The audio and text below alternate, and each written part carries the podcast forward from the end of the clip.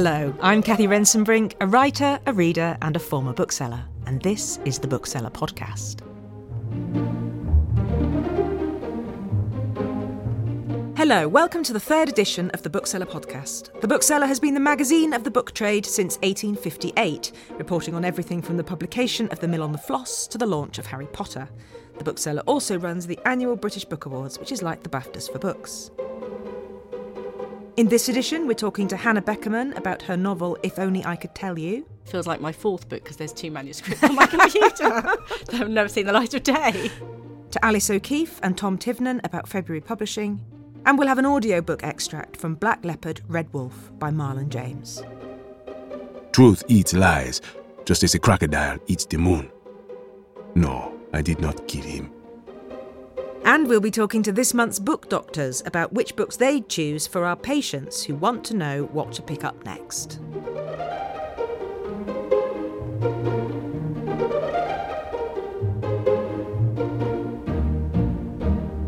First, let me introduce you to this show's contributors and experts. Tom Tivnan is the bookseller's managing editor. Hello. And Alice O'Keeffe is books editor. Hello. And with me, as he is every month, is the bookseller's chief exec, Nigel Roby. Hello. Alice, you're the books editor at the bookseller. Explain your job to us.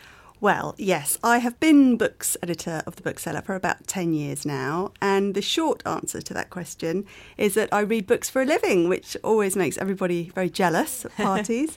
um, but it is true. I read an awful lot. I write the big monthly piece that we do about new fiction. And then there are freelancers who work for the magazine who cover non-fiction and children's. And then I'm also lucky enough to look after the author profiles, some of which I do myself and some of which I commission. But yes, generally I'm always thinking about books, reading books, talking about books. And what is your book of the month for February? Well, my absolute top pick for February is the most wonderful novelist. She's one of my absolute favourites. Um, her name is Tessa Hadley.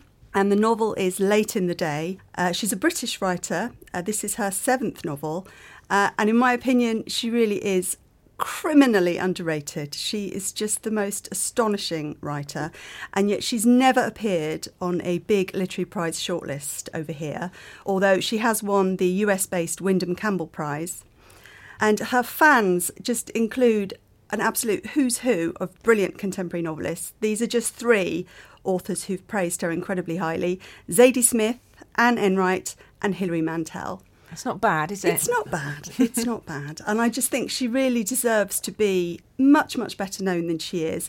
I think if you like reading Elizabeth Strout, for example, you would really enjoy um, Tessa Hadley's novels. Well, I'll talk about this book in particular later in the day. It's basically the story of four relationships um, between two married couples. Um, there's Christine and Alex, and Lydia and Zachary. And Christine and Lydia have been friends since school, and the two of them went to university together where they met Alex. And the novel opens in the present day with the news of a death. Uh, Lydia phones her best friend Christine from hospital with the news that Zachary is dead. And what the novel does is then explore how this loss reshapes their lives in really unexpected ways. To start with, obviously, everybody is completely shocked, and Lydia is just destroyed by grief, and she actually moves in with Christine and Alex. Uh, but then, as time goes on, you realise how things are changing between the three. And the novel actually goes back to the 80s, and we sort of find out how these relationships have tangled and distangled um, over time. No spoilers, but there is a, a significant betrayal in the novel. But the thing that makes Tessa Hadley stand out really is how nuanced and precise her writing is. She writes in a very sort of um, it's not fancy, it's not ornamental, it's quite sort of pared back and clean. And she's very interested in the minutiae of relationships, and particularly between men and women and how they interact. Her psychological insight is just extraordinary. It's, it's so truthful. You just read a sentence and you think, oh, she's absolutely got it. She's absolutely got how one feels in, in that situation. And do you think, because I'm a big fan of hers, but I haven't read this novel yet. Oh, so it, it, this novel, in terms of her overall oeuvre, am I going to discover new things about her? Um, I think it feels to me like it's the first time she's writing about really long relationships between men and women, mm-hmm. um, about a marriage. Um, because I think she's always, I mean, some people have criticised her for this, for writing so called domestic novels about middle class women in the latter half of the 20th century. So I think, in one sense, this is more of what you love about her, you know, very mm-hmm. close observation and on a, such a granular level every word in every sentence works so hard. Like there's, there's, you know, there's no waste, there's no excess. It's just, it's quite a slim volume. But the other thing I really enjoyed about this novel is there are four sort of main characters, although Christine is, is the most central character. And another sort of strand is her struggle, um, which I think will be familiar to lots of women actually, to balance her sort of, because she's an artist, a, a fine artist, to balance her creative interior life with the sort of real life of marriage and family and children and just sort of sort of lubricating everything mm-hmm. and and making sure that everybody has what they need. And i thought that was really well done. And i have to say the ending because as we all know sometimes endings can be a bit disappointing. The ending is stunning. It's really a sort of uplifting and it's just perfect i won't say anything about it 'cause I don't want to Excellent. Well, I know what I'm for you, but dashing off to read as soon as we're it's really wonderful finished. Tell us quickly about a couple of other things that you've loved this month. Well, I really enjoyed Adele by Leila Slimani. Technically, this is her debut novel, but here in the UK, her second novel was published first, Lullaby, and that was created quite a storm. And this is quite bleak, I would say, but brilliant. And it is the story of Adele, who is a, a married uh, mother of one who lives in Paris in a beautiful apartment. Uh, and she's married to a surgeon. They have a, a child, a young boy, and she works as a journalist. And so on the surface, everything is fine. And she is actually hiding this really a shocking secret, and she's compulsively drawn to sex with strangers. And she's completely addicted, and she sort of builds her day around these um, encounters with all sorts of random men. It's interesting because some people have described it as erotic, and I don't think it's erotic at all. I think it's really uh, disturbing and it's quite sort of uncomfortable to read. I, I, I think people get confused and Yeah. use the word erotic to Yeah. describe something that has sex in yeah, it. yeah, exactly, exactly, because it, it's really not erotic at all. But she's kind of an enigma, Adele, and the author isn't really interested in justifying her behaviour to us or explaining it, you know, giving her like a psychological hmm. reason in her past as to why she's like this. Because on the one hand, Adele seems to be about to destroy her life, but on the other hand, she's telling us it's what makes her feel truly alive. Wow. So, uh, yes. Thank you. And um, and I know we're having we're interviewing Hannah Beckerman later on in the program. I know you really enjoyed her book. If only I could tell you. Yes, this is fantastic. And I think if you are a fan of Jojo Moyes' writing, you will really enjoy this. It's a story of a family secret which has devastated three generations of the same family. Uh, the matriarch, Audrey, her daughters, Jess and Lily, and then their respective daughters, who are teenagers, uh, Mia and Phoebe. And Audrey has been diagnosed with terminal cancer. But the one thing she wants to do before she dies is to bring her sort of splintered family back together. It's really so compellingly structured. You spend the whole novel thinking, what on earth has gone on in this family to fracture it so badly. It's brilliantly done. It's really about the toxicity of secrets when repressed. And I have to tell you, there is a midpoint twist that absolutely changes everything. Everything you thought you yes, know. absolutely everything. Um, and yet, as, as well as obviously having this dark secret, it's also quite uplifting as well, you know, when the family does um, pull together. So, Mm-hmm. yes. That's wonderful. Thank you so much, Alice. Tom, what else is happening in February? Um, well, I think it's a big month for what uh, the trade is called memoirs that matter, um, which is a rather rubbish term, but it's kind of a catch-all for books broadly by, and I put this in air quotes, ordinary people talking about extraordinary things. And there's quite a few recently that have gone on to sell it really well. One was called The Last Act of Love by someone called Cathy Rentzenbrink. I don't know whatever happened to her. But I mean, broadly, it used to be that the celeb memoirs were Yes. the big things that sold everything. But now it's these books mm-hmm. by ordinary people who talk about things that are kind of universal, sort of stories about their family dynamics, grief, mental health issues, coping with illness, love, that mm-hmm. sort of thing. There's a few really big ones that are coming out this month, and um, one of my favorites is Catherine Simpson's When I Had a Little Sister. Catherine Simpson, previously, she wrote a, a novel which is based around a Lancashire farming family. And so this is kind of, I guess, in some ways, the real life story to that. She grew up in Lancashire in a farm. And this isn't a spoiler because it's on the front cover. It's about her sister. Catherine Simpson looks back on this to kind of interrogate how her kind of dysfunctional family operated and was this a reason why her sister eventually committed suicide. That sounds really bleak and it is quite heartbreaking at times, but it's really funny as well because she delves into this crazy family history of her ancestors. It's really a wonderful book.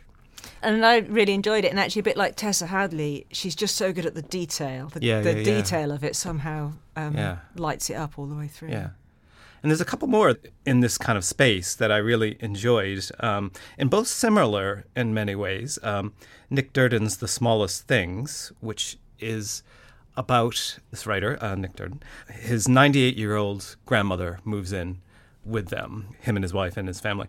And he finally, at that moment, has, oh my God, this person who I've just kind of been in the background, gave cards to, was there in Christmas, actually was a real life person, did things in their youth, had a, a kind of scandalous youth. And he goes in and kind of finds out what she was up to. It's really funny.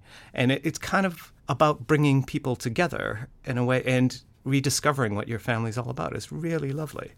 And sort of similar to that, because it's about aging, but it's Guy Kennaway's Time to Go, which is about Guy's mother, 88 year mother, who's old and infirm, asking him, and this is quite difficult, I suppose, uh, to help her commit suicide. Now, obviously, euthanasia is a huge issue. Uh, that's kind of been news lately. But it's more than that. Assisted suicide is a, a kind of useful tool.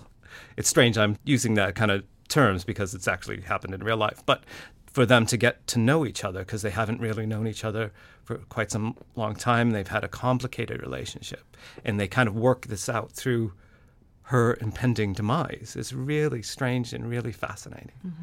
And books in the media wise, what books are reviewers loving?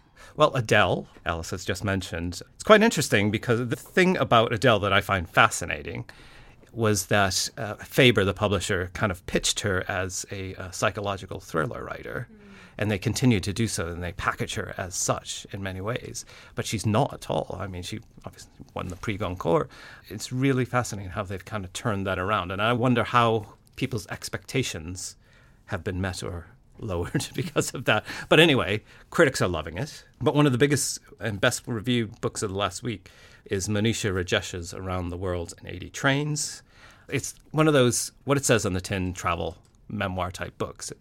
She and her husband take various trains and circumnavigate the globe. Obviously, not over the oceans, but you know what I mean. So it's a really fascinating look at, you know, the culture of trains and how we kind of get around on them and how it's a much more civilized and better form of travel. And th- the joy of the book is the crazy people uh, uh, she meets along the way. Well, I find it fascinating as well because British people, all they do is complain about trains all the time, but they love them. not true, Tom. Maybe they just complain about British ones, and it's such a joy when you get to say, I don't know, the Trans Siberian Railroad, and everything runs better Yeah, than uh, so. Southern trains. Uh, I think there should be another book. Maybe you could write it called "The British People and Trains." I would definitely read that. And um, the cat person person's book is out. Isn't yes, it? the cat person person.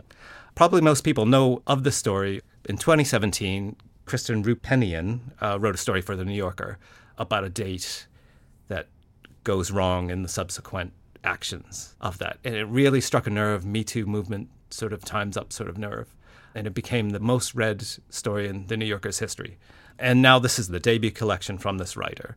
And broadly, the themes are still around sex and dating and modern life. And critics are, I would say, sharply divided over it, mm-hmm. which I think is quite interesting because chat on social media, and this cat person really lived on social media and the internet, and that's what kind of propelled it, was very starkly divided, and it seems the critics are. And, and if you look at who loves it and who doesn't love it so much, it kind of goes along with the sort of political affiliations of the newspapers and outlets.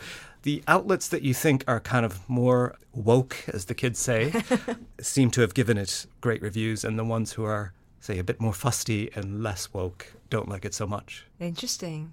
Thank you very much, Tom. Well, thank you. Now it's time to talk to Hannah Beckerman. Hannah worked in TV for 12 years before becoming a full time author and journalist. If Only I Could Tell You is her second novel. Hannah, welcome to the show. Thank you for having me. Now, people talk about the difficult second novel. Was it a difficult second novel for you? Difficult, I think, would be an understatement. I mean, it's been, I think the very fact that it's been five years between my debut and my second novel probably highlights the fact that it has been a little bit tricky. There are two failed novels in between. There's ah. two novels that just I tried and just didn't work. So there's probably 250,000 words redrafted many times over two books that just didn't come to pass. So I'm sort of I'm trying to think of this now not as my second novel, in a way, it feels like my debut because it feels like so long since my debut was published. And I feel like I've learned so much in that five years of just writing and rewriting and rewriting. It sort of feels like a bit of a fresh start. But in another way, it feels like my fourth book because there's two manuscripts on my computer that have never seen the light of day. So, two novels locked away in a drawer somewhere. Will you ever get them out again, or is that it? Have you just accepted it as part of the work that had to be done but will not ever exist? One of them, I think, was like a really, really flawed flawed, flawed project that will never see the light of day again. It was a historical novel. I don't know what I was doing writing historical novels. I'm not an historical novelist. I'm a contemporary novelist. But I sort of needed to kind of play with that to find that out. I had to kind of write a book. other people might know that about themselves when they start. I didn't. But the other book is a book that has I tried it in two different iterations. It's about a subject that is really close to my heart. I was going to do it actually for the next book, and it still wasn't quite there. It will be a book at some point. It might not be for another twenty years, but the the subject and the characters in that book will. I would lay money on it would would end up in a book one day down the line um, because it's something that I just really, really wanted to do. And I think you you sort of psychologically and emotionally have to be in the right place yourself to be able to tackle certain issues, particularly if they have some kind of personal resonance for you. And it might just be that I am not quite at that place yet, but I hope to be in the future. Well, you've certainly worked hard enough for it as well, haven't you? Um, I love the way that you acknowledge that it takes work because I think often the press stories around books, uh, you know, they tend to focus on the, you know, the sort of person that, you know, one day I, my hand slipped, I accidentally wrote eighty thousand words, and then someone gave me loads of money. Whereas really, it's almost always involved hard work, hasn't yeah, it? Yeah, and I think it's what's really interesting, like especially with around genuine debut novelists. If you look at the kind of crop that are coming up this year, and there's always just a kind of narrative around the idea that, as you say, they've kind of written this book and they've got the six figure deal and everyone's fating them and as being the next big thing. Generally, it's not their first book. And if it is their first finished manuscript they've done, it's not the first thing they've ever written. It's often they've been working away at short stories or they've been trying to do other things. Um, and I think it's really unhelpful if you're trying to write to have this narrative that someone else just kind of sits and beavers away for something for six months and suddenly they're like a you know observe a new faces of fiction it's very rarely the case. Yes and it's not necessarily easy. Though worthwhile we hope. Yeah but uh, but also i think you know with writing it is so much kind of you throw everything into it and it's it's the sort of sum total of everything that you feel and think and that takes time to kind of refine and work out how you're going to distill that into characters and stories and a narrative that other people will be able to empathise with. I don't think most people can do that kind of overnight on a 1st mm-hmm. attempt. So, two novels abandoned on the cutting room floor, but I'm holding in my hand a copy of your actual published second novel, If Only I Could Tell You. Tell us a bit about it. So it is about three women really. It's it's about a woman called Audrey who is in her early 60s and at the beginning of the novel we discover that she has terminal cancer and she has two daughters in their 40s and they have not spoken for 30 years and Audrey the mother does not know the reason for their estrangement. She has two granddaughters, one via each daughter who have never been allowed to meet who are now 17 and she desperately wants to find out what this rift and schism in the family is before she dies and tries to repair the the estrangement in her family. I'm not going to give any twists away, of which there are um, many. I want to ask you, as a sort of a process question, how do you decide which information to keep back from the reader and when to reveal it? I think that comes really late in the process, actually. I mean, this book, I think, has been through 24 drafts pre copy edit. Um, I think it was 12 before it even went on submission. And actually, once I was working with Harriet Bourton, my editor, we basically unpicked the story and sort of started again structurally. So the characters were the same, the story was the same, but in terms of when we revealed bits of information, that was a process of probably six months of really, really detailed, you know, red herring placing, um, a restructuring to get those layers of narrative so that you would be slightly discombobulated as you were reading it. Well, I think it's very generous of you to share the hard work that sits behind because it is very accomplished. So I just read it thinking like, how did I not know that before? But it does that brilliant thing whereas I was surprised but didn't feel tricked. That's the thing, isn't it, with readers? You want to be surprised by what happens but not feel that you've had the wool pulled over your eyes in any way. Well, it's that thing of, of it has to not come out of the blue. So if you reread the novel, you want the reader to understand, of course, that's where it was all leading to. And of course, there's that hint there. And of course, I misread that chapter where I thought it was about X, but actually it was about Y. So I think it's about making sure that by the time the reader gets to the end, if they reread it, they would understand everything that was there that was leading up to those revelations as they come. I really liked the dedication to this book, um, which is, I'm going to read it, for Aurelia, from whom I promise never to keep secrets. Yeah, so that's my daughter. She is six. And um, I'm really interested by the toxicity of secrets and how, you know, there is still within kind of English culture, particularly, this kind of stiff upper lip, let's kind of keep everything very hidden. I'm from a family where we like to get everything out in the open. and, you know, sometimes with, you know, friends or, you know, with my partner, there are culture clashes in that dynamic. And I am just intrigued by the way that some families manage to keep hold of really important information about their family history or relationships. They think that by not talking about it, it doesn't have an effect. And of course, by holding on to secrets, they just come out in different ways, whether it's in, you know, acting out in bad behaviour or in dysfunctional relationships elsewhere or in insomnia or in unhealthiness or in illness.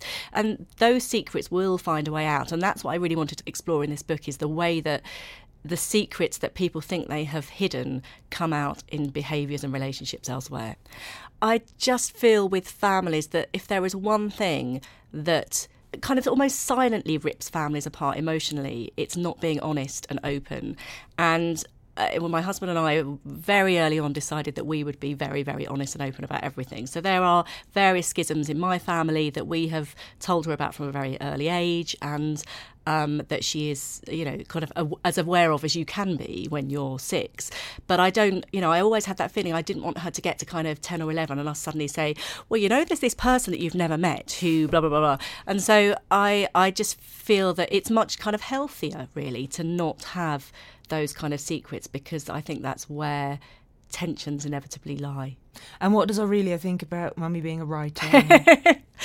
I actually mentioned in the acknowledgements that my daughter said to me, um, Mummy, if I can write a book in two days, why does it take you two years? Which is, I guess, a fair point because it does only take her two days to write a book.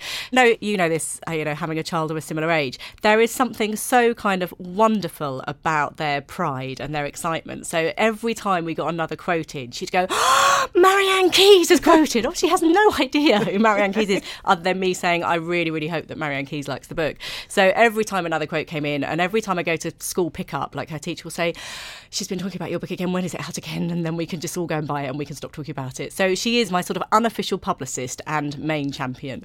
Maybe she will write a book herself in the future. That it might take just a little bit longer than two a little bit longer. We're going to do BBC 500 words competition. I think that's a good start. 500 words rather than 100,000. Um, tell me, the book's about to come out. Do you feel nervous? Is that a rhetorical question? um, nervous, I don't think would even begin to describe it. I feel I would say sort of preoccupied on a pretty much constant ambient level about what will happen in a few weeks' time. Yes.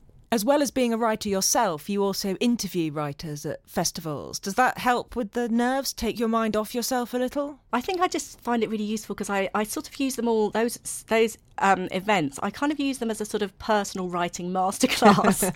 so I always find ways of asking authors who I admire and look up to about their writing processes and what they do and how they do it. And so it feels like a real, just a real privilege. And I often come away and scribble down some notes about something that someone much cleverer than I has said about their writing process. So it just, it feels like a kind of, yeah, a personal masterclass.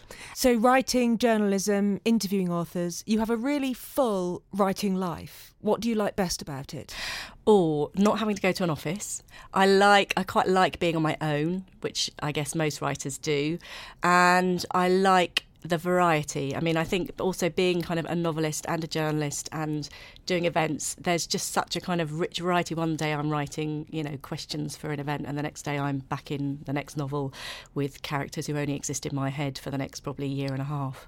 Hannah Beckerman, it's been a pleasure to speak to you. Very best of luck with the book. If Only I Could Tell You is published on the 21st of February. Thank you. Right, I'm now going to hand you over to Nigel to quiz the book doctors. Thanks, Cathy. If this is your first time listening to the Bookseller podcast, then you'll want to know what the Book Doctors is all about. Uh, nothing medical, nothing to feel squeamish about. Just me talking to two of our finest indie bookshops and getting their reading recommendations for members of the public. So the public, they're the patients, and these are the doctors. Ian Cawley from the historic town of Battle in East Sussex joins us. So presumably 1066 and all that's a bestseller from his Rother books. And from Harrogate, we have Imagined Things' Georgia Duffy. So hello to both of you. Hello. Hello. So before we chat about the books, uh, let's find out a little bit more about the shops. Ian, you started Rother Books in November 2017 after a long career with Ottakar's and Waterstones. Now, I've been to Battle, Ian. It's not, how can I put this, um, enormous. Um, so why there? Well, it's a town I've always loved. It's a historic town, as you mentioned in your introduction, the site of the Battle of Hastings. It's got a really nice mix of uh, some chain retailers, some lots of independents, lots of villages in the surrounding area are really lovely, and, and lots of people come in to shop in Battle, and you get loads and loads of tourists over the summer as well. So it's a nice mix. Oh, that sounds good. And and were you already there? Was is that your neck of the woods? I live about uh, 40 minutes away, but it's Oh, a town. I've always liked. Uh, I'd always hoped that Waterstones or Ottakar's might have opened in Battle, but uh, it was probably a bit too small, uh, so I've taken advantage and done it myself. Yeah, I bet I bet you don't want them to open now. Certainly Um, don't. uh, and Georgia up in Harrogate, uh, that you're something of a media legend with a with a Twitter event that that showed the good side of social media, which doesn't often happen. What happened? Remind us what happened there. Oh well, um, we'd been open coming up a year, and we just had um, quite a quiet time. So um, I decided to put a tweet out um, saying we've only taken twelve pound thirty for today, and if someone would like to come and buy a book, then now would be a great time. Um, along those lines, and it just it just went crazy. It went completely viral. wasn't expecting it. Um, it was seen by like 1.6 million people in the end. yeah, um, I was really not expecting that at all. I just thought, oh, if a few more people know, you know, that we've been struggling and we need more support, um, then, you know, if they come in, that would be great. Um, and they did. Um, even from the next day, we just had the most mental week and weeks following, and yeah, it was phenomenal. Oh, that's fantastic, and and it sustained itself. So it was a case of kind of getting known in the first place. Yes, it's definitely helped us in the long run. Um, we were still like much busier than we had been up till Christmas. We had a much much better Christmas. Um, than, I mean, we need to grow anyway because we're so new. So it's really helped us to, to do what we needed to do. So yeah, no, it's, it's helped us enormously along the way. Oh, fantastic. Well, let's get to the books. So we got three readers here. John uh, lives in London. He works very hard in IT. Well, he would say that, wouldn't he? And the last book he read was GCHQ, the uncensored story of Britain's most secret intelligence agency, which he loved. And the sort of books that he likes are the kind of, I'm trying to remember the section of this, but the, the sort of books that would be featured in The Economist, so something like Malcolm Gladwell, something like that. But for his next book, he's thinking more of fiction than non fiction, so maybe a thriller, maybe not too long. Um, so, Ian, what, what would you suggest if John came through your doors? Well, I was going to suggest a thriller actually. Uh, Mick Herron has done this fantastic series of books. They're known as the Slough House novels. And the first one in the series is called Slow Horses. And these slow horses are, are spies. They're spies who screwed up. They haven't, they haven't messed up enough to get sacked, but they've been sent to this dreadful building called Slough House, which is in a rough part of London and is next to a dodgy Chinese restaurant. And they're there to perform lots of administrative, boring tasks. And they're presided over by this monstrous figure called Jackson Lamb. And he smokes a lot and drinks a lot and is flatulent and uh, very politically incorrect, but knows everything that's going on. And by hook or by crook, these slow horses, these failed spies, get involved in proper espionage it's very easy to read. It's very well written though, and unlike other spy novels, it's also incredibly funny. Really, really funny. And the good thing is, if John likes it, there are four more in the series which he can then read, but he doesn't need to read them in the right order because lots of things happen. So I think you'd love it. Everyone, everyone loves Mick. He's just terrific. Yeah, no, I, I was, I, I read him for the first time myself uh, about six months ago, uh, and I thought he was absolutely brilliant. Now, now say again, the this one in particular. It's called Slow Horses.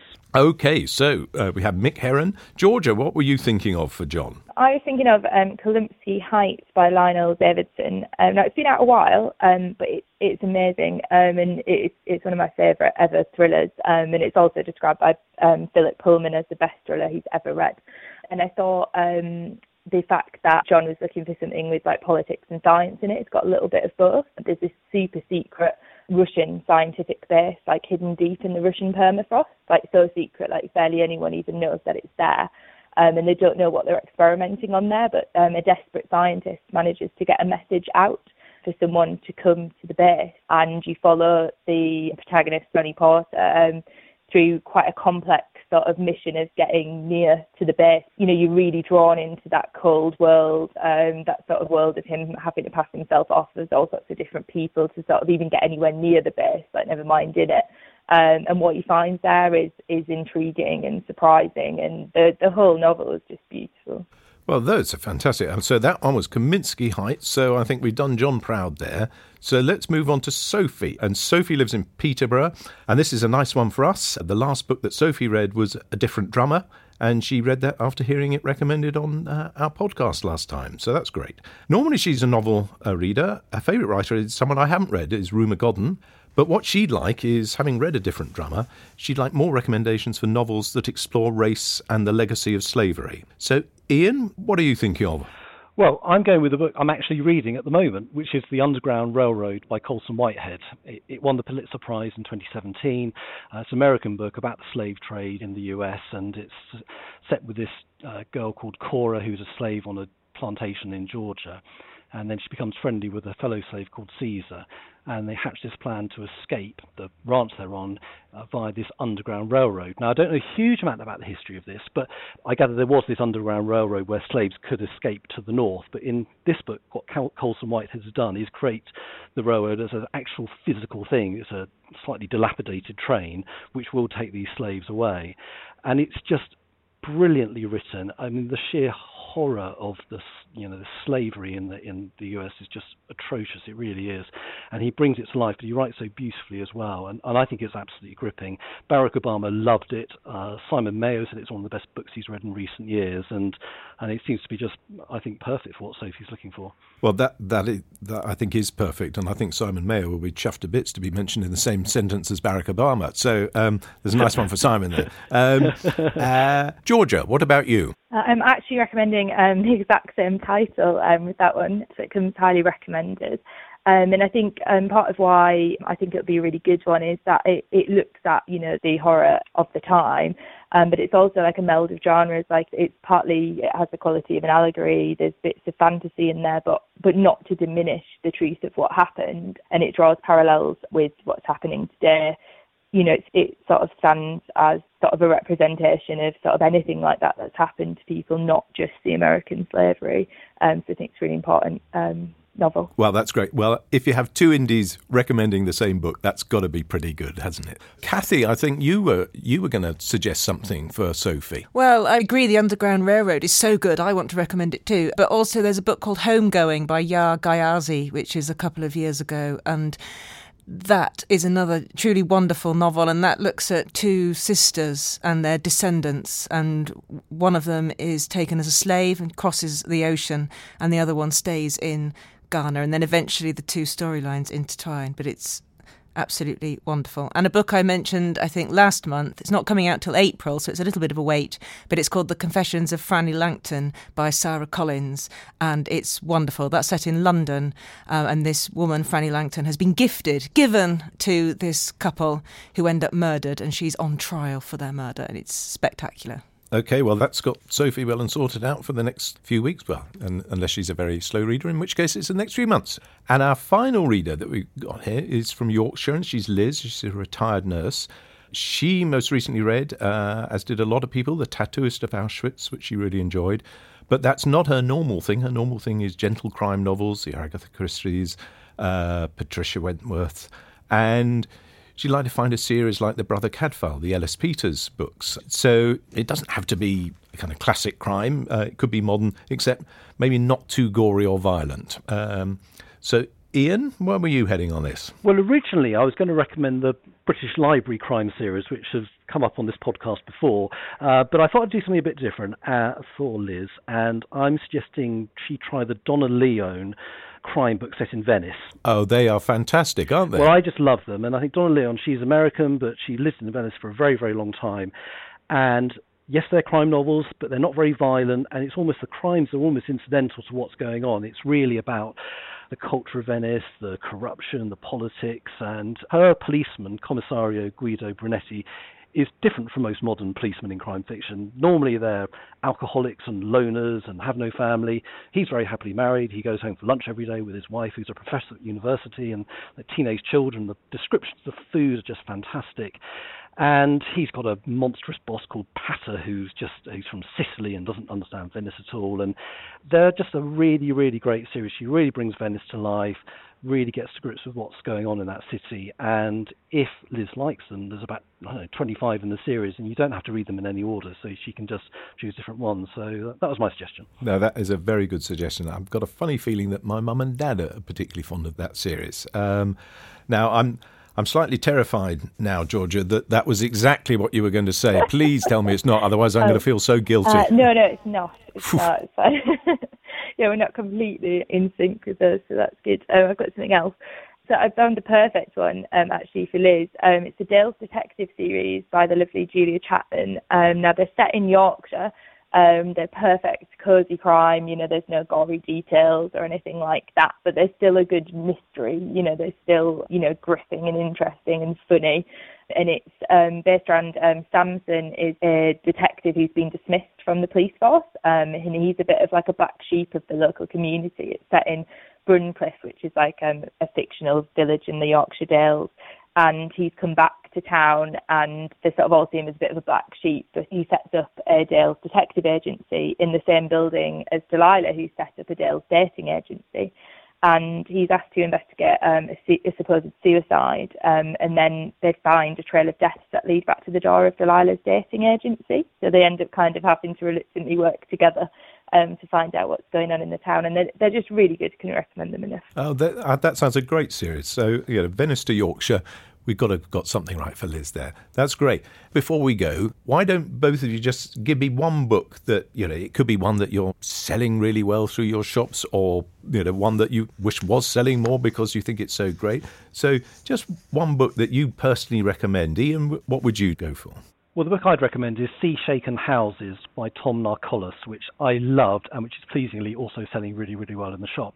It's a history of rock lighthouses which were built in the 19th century around Ireland and the British Isles, which you might think is a bit of a niche subject, but he's just this most fantastic lyrical, poetic writer who really brings to life the ingenuity that the Victorians showed in terms of building these lighthouses on lumps of rock, sometimes several miles out to sea, and uh, and the people who lived in them, and you know, it's just extraordinary, just what an achievement it was that these sea-shaken houses were built in those days. And he talks to people who uh, worked on the lighthouses when they were manned, and so he gets the stories of what it was like. He spends a week in a lighthouse and gets that sense of the loneliness and you know what it must have been like for people there for four months. I mean, it's just full of extraordinary tales, like sort of engineers going out a couple of years ago to one of them, and, and there was a storm, and they were literally thrown out of their beds because of the violence of the storm. And they were there for two days, not the sort of five months potentially that some of the lighthouse keepers would be. And it's it's just a brilliant, brilliant book. I loved it. Yeah, and I I've, I've got a mental picture of it. It's not it's not a, a, heavy duty non-fiction. It's not one of those sort of ones where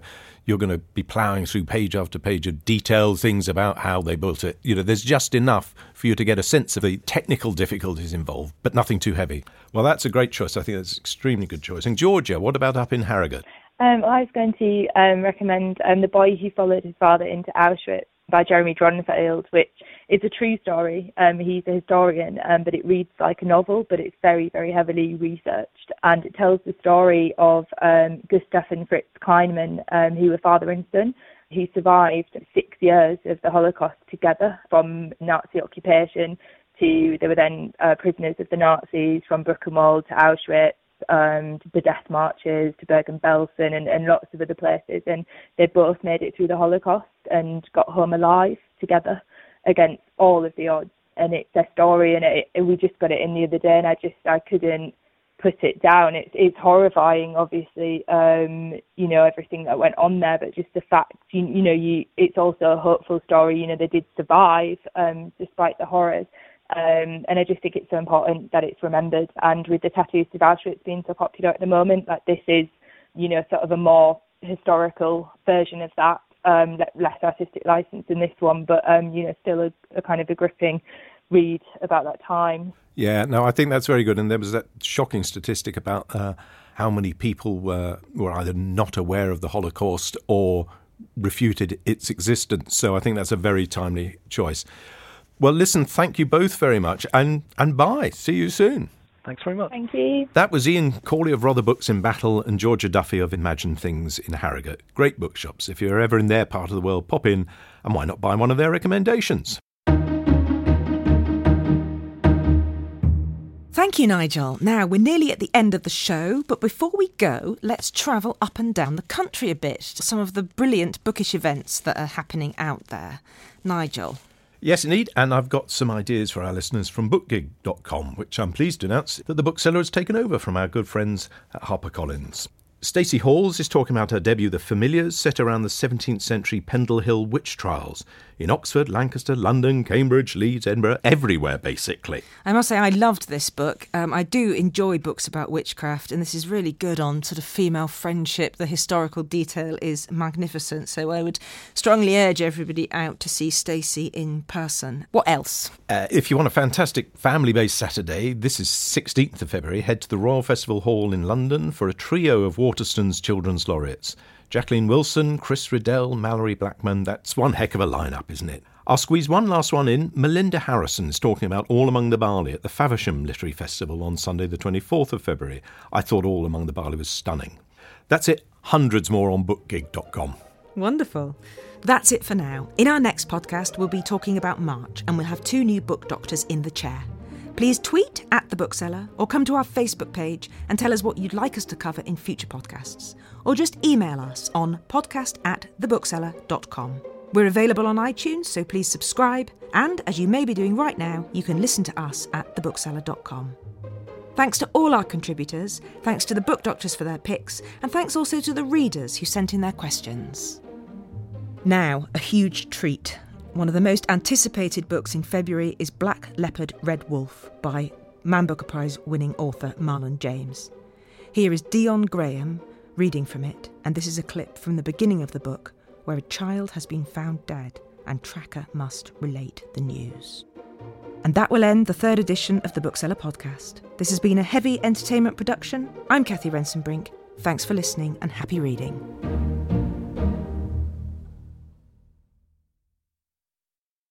The child is dead. There is nothing left to know. I hear there is a queen in the south who kills the man, who brings her bad news. So when I give word of the boy's death, do I write my own death with it? Truth eats lies, just as a crocodile eats the moon.